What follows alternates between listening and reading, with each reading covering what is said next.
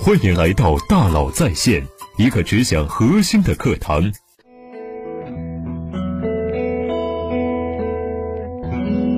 你好，欢迎来到大佬在线。有听友给我留言说呀，我有个同事很坏，感觉他总是针对我，做一些对我不利的事，但因为工作关系，我又无法远离他，我应该怎么办？我觉得呀，你首先得这么看这件事儿。汪维刚老师在他的专栏《精英日课》里写过一篇文章，是这样说的：能解释为愚蠢的，就不要解释为恶意。什么意思呢？汪老师举了几个例子。假如你晚上有个重要的报告要写，你正忙得焦头烂额，结果你三岁的儿子平时不怎么找你，今天却非得缠着你，然后还打碎了一个碗，那你说他是故意挑这个时候跟你作对吗？当然不是，他根本不理解你要写报告。他只是碰巧今天想找你玩而已。为什么上次你的同事过生日，邀请了好几个同事去吃饭庆祝，偏偏没叫你？是他突然因为什么原因跟你不要好了吗？为什么总是很快回复邮件的领导，隔了一天都没回复你最近发的那封关键邮件呢？是因为他最近对你有意见了吗？其实都不太可能，更可能是你的同事根本没有精心准备生日聚会。那天临时说起来就跟一帮人去了，领导可能根本就没有看到你的邮件。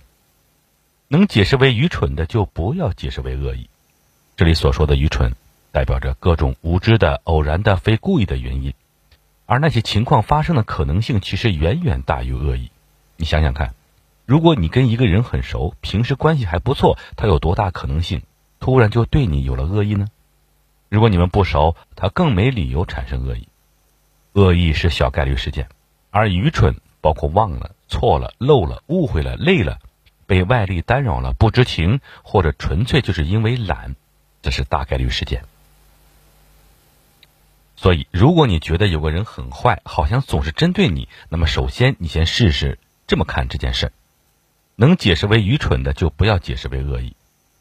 那万一对方真的是个坏人，他真的是在用恶意的指导行为对我不利呢？我该怎么办？去当面对质吗？说你为什么要伤害我？你是故意的还是抵赖？我有证据，这样可以吗？可以，但这是低级的做法。这样的做法呢，也许能制止、停止他对你的不利和伤害，但从此你就多了一个敌人。没有人会认为你是坏人，就算他做的是坏事，他也一定为自己找好了理由。你戳穿他，他也一定会从内心的认知协调出发，把你当成坏人。这样。他才能睡着觉。这种坏人记仇的故事被拍成了无数电影。高级的人不会这么做。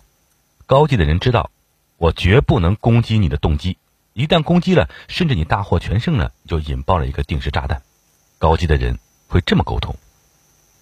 我注意到你最近做了件什么事，我知道你是出于好意，我看出来了，你还瞒着我，我非常感激，谢谢。虽然这份好意没有真的起作用，甚至对我有些不好的影响。但是我还是很感激，如果你能这么做，或者是那么做，就更好了。但不管怎么样，谢谢你，坚持说，坚持说，对方也会以为自己做的这件事情就是出于善意，自己是好人，这才是关键。然后同样出于认知协调的原因，他会修改自己的行为，让自己做的事情符合这个善意的动机，这样他才能睡着觉。这就是高级的做法。你说对方是坏人，对方就会变成坏人；你说对方是好人，对方就会变成好人。听上去很神奇，但这就是认知协调的力量。利用认知协调去改变人是高级的打法。这种打法的本质逻辑其实就是：千万不要把对方放在你的对立面，而把对方放在你的同一面。我们俩是一伙的，我知道你是在为我好。虽然你的行为可能对我产生困扰，但没关系，我们一起改正。当别人犯了错，你需要指出别人的错误时，也可以利用这个逻辑。我来举个例子：你的下属小王身上有个小毛病，你该怎么去指出呢？小王，你现在有个问题，我觉得你应该这样做。你可以这样说，但你这样说马上勾起对方的抵触情绪，对方会对你产生敌意，因为你把问题和小王绑在了一起，放在了你的对立面。那怎么说会更好呢？你要把问题外化，小王。我们现在面临一个挑战，我们俩一起来想想看，怎么去打败他。你看这样说，你和小王就是好朋友。你把小王放在了你的同一面，而问题是你们的对立面。你要打败的是问题，而不是小王，这就是更高级的沟通方式。把对方放在你的同一面，而不是对立面。跟孩子沟通也是如此。小孩晚上不按睡觉怎么办呢？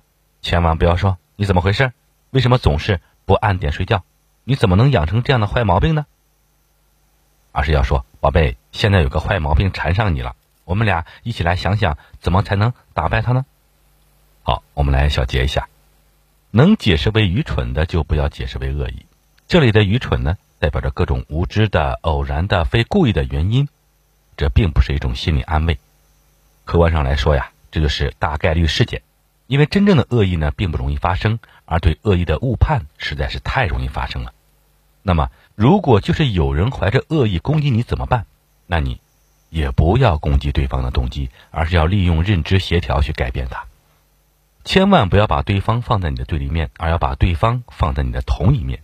这就是高级的沟通方法，与大家共勉。